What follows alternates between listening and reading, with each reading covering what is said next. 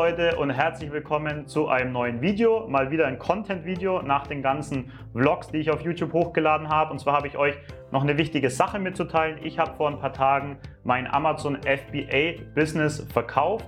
Der ein oder andere hat es ja in letzter Zeit schon ein bisschen mitbekommen, ein bisschen zwischen den Zeilen gelesen, dass ich ähm, versucht habe, mein Amazon-Business zu verkaufen. Jetzt ist alles über den Tisch, deswegen auch das Video. Ich habe das Video aufgeteilt in drei Teile. Erstmal, warum habe ich das Business überhaupt verkauft? Was steckt da dahinter? Dann, ja, durch welchen Prozess bin ich gegangen? Welche Tipps kann ich auch euch mitgeben, die vielleicht auch ein Amazon-Business haben und auch vielleicht überlegen zu verkaufen, entweder jetzt oder ähm, in naher Zukunft und auch, wie es bei mir jetzt weitergeht, ja, weil Amazon FBA war meine Einnahmequelle Nummer eins. Erstmal nochmal kurz zum Amazon-Verkauf. Ähm, ich habe das Business für einen sechsstelligen Betrag verkauft. Ich möchte jetzt nicht den genauen Betrag nennen, es ist aber definitiv, zumindest für mich, ein Haufen Kohle. Ähm, da könnte ich ein paar Jahre damit überbrücken. Ist natürlich nicht der Plan, also das ganze Geld aufzuzerren, sondern natürlich auch wieder neue Sachen zu starten und dieses Kapital eben für neue Projekte, was auch immer zu nutzen. Ich bin sehr zufrieden mit dem Verkauf, wie das jetzt alles gelaufen ist. Und ich würde sagen, wir steigen ein mit dem Warum. Ja, warum habe ich das Business verkauft? Erstmal Ihr hört es ja immer von mir in den ganzen Videos, Fokus ist mir extrem wichtig. Das heißt, wirklich sich versuchen, auf so wenig Sachen, am besten auf eine Sache zu beschränken und da wirklich Vollgas zu geben, da seine ganze Energie reinzustecken. Ähm, und ich bin auch ein Freund, ich nenne es jetzt mal Minimalismus oder Simplify, also wirklich für jede neue Sache, die man anfängt, irgendwie zwei Sachen abzuschalten, sehr minimalistisch zu leben, alles einfach einfach halten. Ja? Und ich habe einfach gemerkt für mich, da komme ich auch gleich noch dazu, dass eben Amazon FBA beziehungsweise mit der Marke, ja, mit Gym Gears, so nicht mein Fokus sein soll. Deswegen habe ich auch hier so Sachen angefangen, ja, mit der Personal Brand. Dann ein zweiter wichtiger Punkt ist jetzt steuerrechtlich. Haben mich ja auch ein paar Leute von euch immer mal wieder gefragt, wie es jetzt hier mit Zypern aussieht, ob ich jetzt mein Amazon Business nach Zypern umgezogen habe. Ähm, da gibt es ein paar Sachen, die dazu beachten sind, beziehungsweise wo ich jetzt auch nicht das Risiko eingehen möchte. Also einmal ähm, sind da so die Keywords Wegzugsbesteuerung. Ja, das betrifft allerdings nur Kapitalgesellschaften. Mein Business in Deutschland war zum Glück keine Kapitalgesellschaft, aber es gibt trotzdem noch, ähm, ich glaube, das eine heißt Funktionsverlagerung, das andere heißt stille Reserven. Also das sind so Sachen im deutschen Gesetzestext, die sind ein bisschen schwammig formuliert und naja, auch durch das, dass ich natürlich auch mit dem Thema hier in die Öffentlichkeit gehen möchte, wollte ich gar nicht erst da irgendwie in die Bredouille kommen. Es gibt da so ein bisschen, wie gesagt, schwammige Gesetzestexte, aber ich wollte mich da gar nicht drauf einlassen. Deswegen habe ich das Business jetzt auch noch komplett in Deutschland verkauft. Die komplette Marke, alles, was dahinter steckt und bin natürlich ähm, in Deutschland damit jetzt auch steuerpflichtig. Heißt, ich führe dann auch ganz normal die Steuern ab. Aber alles andere, was ich jetzt hier auf Zypern mache, ja, mit meiner Zypern Limited mache. Das sind alles neue Projekte, die kann ich von hier starten und ähm, ja, habe da ein bisschen mehr Freiheit und spare mir natürlich auch ordentlich Steuern. Was vielleicht der größte Punkt ist, warum ich das Business verkauft habe, ich habe einfach gemerkt, dass ich vor ein paar Monaten schon an einem Punkt angekommen bin. Ja, da wäre der nächste Schritt einfach gewesen, ein Team aufzubauen vielleicht Fremdkapital reinzuholen. Also das Ganze noch weiter, um das Ganze noch weiter aufzuskalieren, ja, Amazon FBA, physische Produkte, ist sehr kapitalintensiv und das wären so die nächsten Steps gewesen und dann habe ich mich mal hingesetzt und habe mir überlegt, was ist denn meine Vision jetzt so die nächsten drei oder fünf Jahre und dann habe ich mich einfach nicht in der Rolle gesehen, mit Gym Gears so ein Imperium aufzubauen oder eben Mitarbeiter reinzuholen, ein eigenes Lager zu haben. Das habe ich irgendwie nicht gefühlt und dann habe ich mir gedacht, hm, das ist eigentlich gar nicht das, was ich langfristig machen will. Ähm, warum mache ich es dann überhaupt? Weil ich muss dazu sagen, dass ich mich jetzt so aktuell in der Situation als Solopreneur, ne, nenne ich es jetzt mal, fühle ich mich sehr wohl. Also durch diese Flexibilität, die man hat, dadurch, dass man kaum Verantwortung hat, da ist man irgendwie viel freier. Zumindest fühlt sich das für mich so an. Und das kann sich aber natürlich bei dem richtigen Projekt ähm, zu jeder Zeit ändern. Das will ich jetzt nicht ausschließen, aber wie gesagt, mit Gym Gears habe ich es einfach nicht gespürt, sage ich jetzt einfach mal, da wirklich was richtig Großes drumherum aufzubauen. Natürlich auch mit den ganzen Nachteilen, die da einhergehen. Ich habe ja auch vor kurzem ein Video dazu gemacht. Willst du wirklich Unternehmer sein? Ja, verlinke ich auch mal unten in der Beschreibung, weil es geht dann los. Ja, man hat Verantwortung für seine Mitarbeiter, man hat Team-Meetings und dann im Endeffekt, ja. Also ich habe einige Leute gesehen, beziehungsweise ich kenne einige Unternehmer, die etliche Mitarbeiter haben, die teilweise sehr viele Mitarbeiter haben und für mich fühlt sich oftmals so an, beziehungsweise wenn ich, wenn ich das betrachte von außen, dass sie sich auch ein bisschen ihr eigenes Gefängnis aufgebaut haben, weil es ist dann auch nichts anderes als ein 9-to-5-Job, beziehungsweise eigentlich ein 24 Stunden am Tag Job, wenn man auch noch die ganze Verantwortung hat. Und man hat zusätzlich diese ganzen festen Strukturen, die eigentlich auch ein, ein großer Grund sind, warum ich mein eigenes Ding gemacht habe und warum ich eben kein Angestellter geworden bin. Und da war so ein bisschen der Scheidepunkt, wo ich gemerkt habe, oh, es treibt mich vielleicht in die falsche Richtung. Und ich habe mich dann entschieden, einen Cut zu machen. Die nächste Frage, die oft auftaucht, auch wenn ich mich hier äh, mit Kumpels unterhalte, die fragen, naja, warum hast du denn verkauft? Warum hast du es nicht einfach weiterlaufen lassen? Es ist ja sehr gut gelaufen. Ja, das ist auch wichtig. Ansonsten äh, will das natürlich auch niemand übernehmen, wenn irgendwie da kaum Umsatz generiert wird. Es muss schon gut laufen. Ja, dann hast du natürlich auch ein gutes Verkaufsargument. Meiner Meinung nach, da kommt auch wieder das Fokusthema rein. Ja, wenn du nur versuchst, dass etwas ja einfach weiterläuft, dann ist es so ein, so ein Stillstand und Stillstand ist Rückschritt. Du musst immer schauen, ist zumindest meine Meinung, du musst immer Gas geben, du musst immer an, an den Fortschritt denken, weil ansonsten, wenn du versuchst, ein Business nur einfach weiterlaufen zu lassen, dann wird es über kurz oder lang nicht funktionieren. das ist auch so eine Devise von mir. Entweder ich gebe Gas oder ich lasse es eben bleiben. Ja, und so da, dazwischen, da gibt's für mich nicht viel. Das macht für mich einfach wenig Sinn und auch wenig Spaß. Dann noch ein Punkt, der da, dazu gehört. Wer weiß, wie es mit Amazon weitergeht. Ja, also es sind jetzt in letzter Zeit viele Änderungen gekommen. Wer weiß, was noch für Änderungen kommen. Keiner weiß, was die nächsten Monate oder Jahre im E-Commerce-Business passiert. Ähm, deswegen habe ich mir gesagt, ja, das ist sowieso nicht mein Fokus. Dann cache ich lieber jetzt aus, verwende das Geld für andere Sachen, verwende meinen Fokus für andere Sachen und habe da ein Risiko weniger. Und ja, letztendlich auch wenn ich es weiterlaufen lasse, ich habe ja auch den Lukas sozusagen als Manager bei mir drin gehabt, der eigentlich komplett alles gemacht hat. Ich habe wirklich nur vielleicht eine halbe Stunde oder eine Stunde die Woche für das Amazon Business investiert, einfach um ein bisschen einen Überblick zu behalten.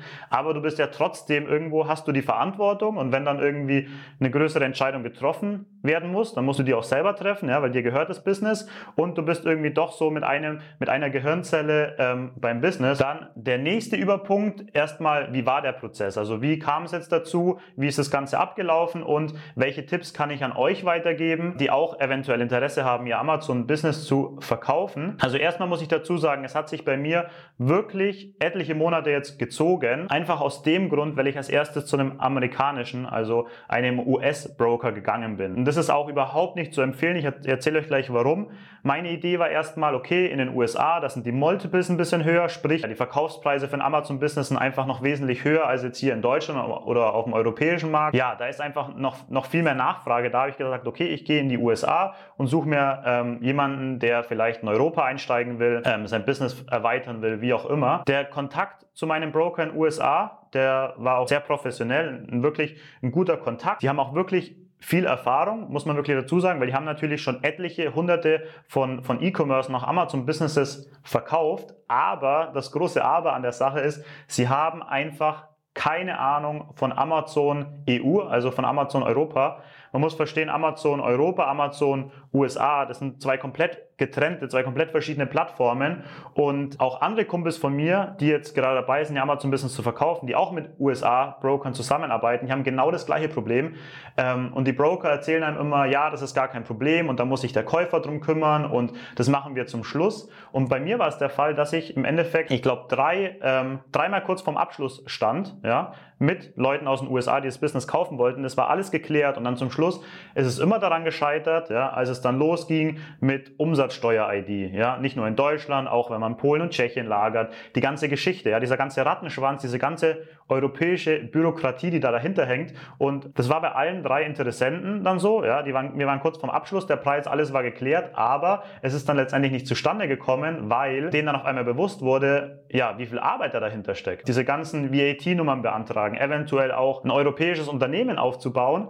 Und als die das gecheckt haben, naja, dann sind die alle drei eben abgesprungen. Und das Problem war, dass der Broker das, ich glaube, bis heute auch noch nicht richtig verstanden hat. Ja? Die, die denken, die sind so in ihrem, in ihrem ähm, USA-Film drinnen, dass die das nicht verstehen. Es ist einfach viel komplexer in Europa. Ähm, es können auch keine Amazon-Accounts so einfach umgeschrieben werden. Ja? In den USA, da gibt es ein Formular, das dauert ein, maximal zwei Tage, dann ist der Amazon-Account transferiert. Das geht in Deutschland, das geht in Europa so nicht. Und da habe ich einfach etliche Wochen, sogar ein paar Monate verloren, weil ich, weil ich eben da die Energie reingesteckt habe und dann letztendlich nichts dabei rumgekommen ist. Jetzt aber zwei Möglichkeiten, die ich euch empfehlen kann, wie ihr einen Käufer findet. Erstens das eigene Netzwerk, sprich Leute in eurem Netzwerk, Freunde, Bekannte, die vielleicht auch ein Amazon-Business schon haben, die Interesse daran haben oder andere finanzkräftige Leute aus dem Netzwerk. Das hat auch bei mir fast geklappt bei zwei Leuten, aber letztendlich ist es dann doch am Kapital gescheitert. Ja, es ist einfach ein sehr kapitalintensives Business und auch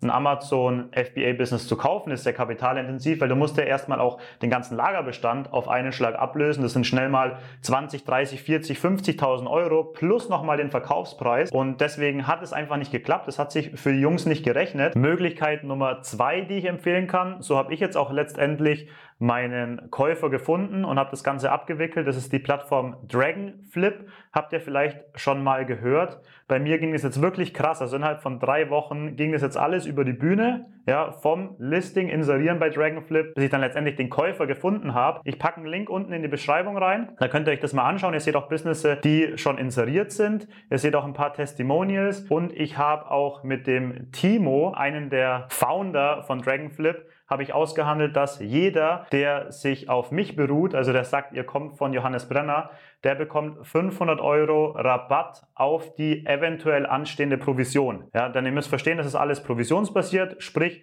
wenn ihr dort euer Amazon FBA Business listet, entstehen euch erstmal keine Kosten. Nur wenn wirklich ein erfolgreicher Verkauf zustande kommt, dann zahlt ihr 15% Provisionsgebühr an Dragonflip. Aber es ist es definitiv wert. Ja, die haben wirklich ein großes Netzwerk. Es ist aktuell auch, habe ich jetzt auch gemerkt, ein sehr starker Käufermarkt. Einfach, dass viel mehr Käufer unterwegs sind nach dem Amazon-Business, die wirklich nach dem Amazon-Business suchen, als Leute, die ein Amazon-Business verkaufen wollen.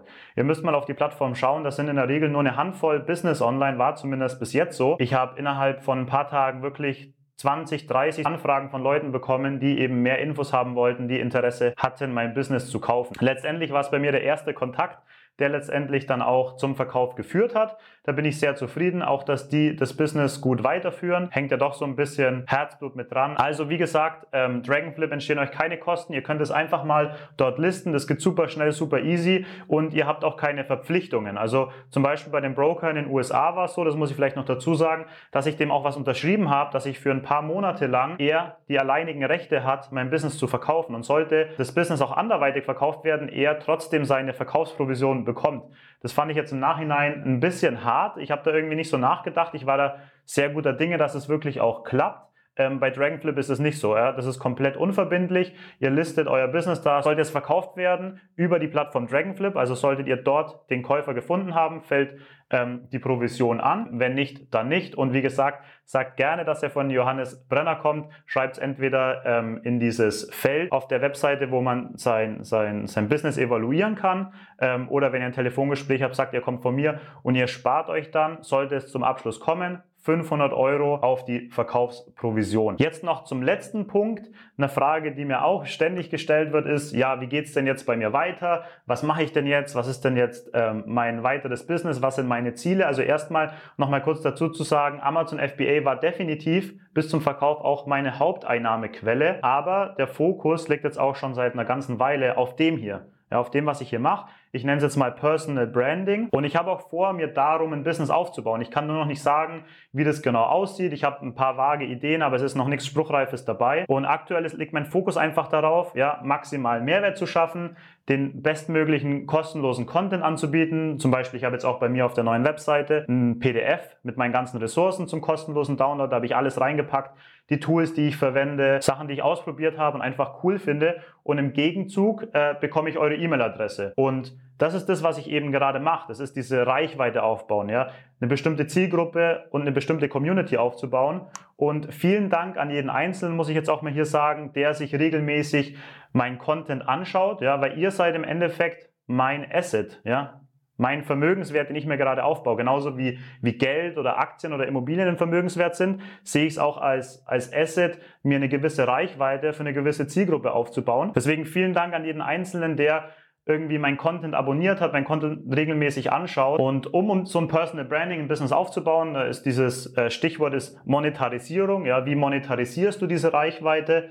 Wie gesagt, wie das genau aussieht, weiß ich noch nicht. Ähm, ich habe aber den großen Vorteil und den nutze ich aktuell auch, dass ich mit meiner Reichweite kein Geld verdienen muss. Ja, und das ist auch ein Grund, warum ich verkauft habe. Ich habe jetzt ein, ein, gewisses Kapital auch in der, in der Hinterhand. Ja, ich muss nicht sofort Geld verdienen. Ich sehe es einfach ganz oft bei Leuten, die meinen das auch nicht böse, aber Leute, die sagen, okay, ich mache jetzt ähm, hauptberuflich Personal Branding und dann stehen sie da und müssen schauen, dass Kohle reinkommt, ja, damit sie ihre Miete und ihr Essen bezahlen können. Und dann fangen sie eben an, irgendwie ähm, einen Kurs aus dem Boden zu stampfen oder irgendwie ein kostenpflichtiges E-Book rauszuhauen und versuchen halt sehr früh schon ihre Reichweite zu monetarisieren. Und ich sehe das Ganze sehr, sehr langfristig. Ich habe wirklich Bock drauf, dieses ganze Thema Personal Branding sehr, sehr langfristig anzugehen. Und da ist es mir jetzt egal, ob ich da ein paar Monate oder ein paar Jahre früher oder später wirklich auch finanziell davon partizipiere. Mir geht es im Endeffekt jetzt erstmal darauf, äh, erstmal darum, mir überhaupt diese Chancen aufzubauen. Weil ich bekomme mittlerweile auch schon Anfragen, ob ich irgendwo als Partner einsteigen will, ob ich irgendwo als Affiliate einsteigen will. Und es war noch, es war noch keine Situation, wo ich gesagt habe, oh yes, das finde ich richtig cool, da bin ich dabei. Aber ich weiß, dass wenn ich so weitermache, dass ich mir ja diese Möglichkeit bzw. die Wahrscheinlichkeit eine richtig coole Chance zu bekommen, auch erhöhe. Und wenn dann diese Chance oder diese Chancen kommen, dann ähm, schlage ich zu und gebe da Vollgas. Und ich arbeite einfach aktuell daran, mir diese Chancen aufzubauen. Das war alles, was ich dazu sagen konnte. So sehe ich das aktuell. Ich hoffe, es konnten alle Fragen und Unklarheiten auch ähm, beantwortet werden. Ansonsten schreib es in die Kommentare rein, wenn du noch eine spezielle Frage hast. Gerne das Video liken, ähm, damit wir den Ama äh, ich sag schon Amazon, damit wir den YouTube-Algorithmus ein bisschen aufwecken, das Video ausgestrahlt wird. Dann wünsche ich euch noch einen erfolgreichen Tag. Wir sehen uns. Macht's gut. Ciao. Servus.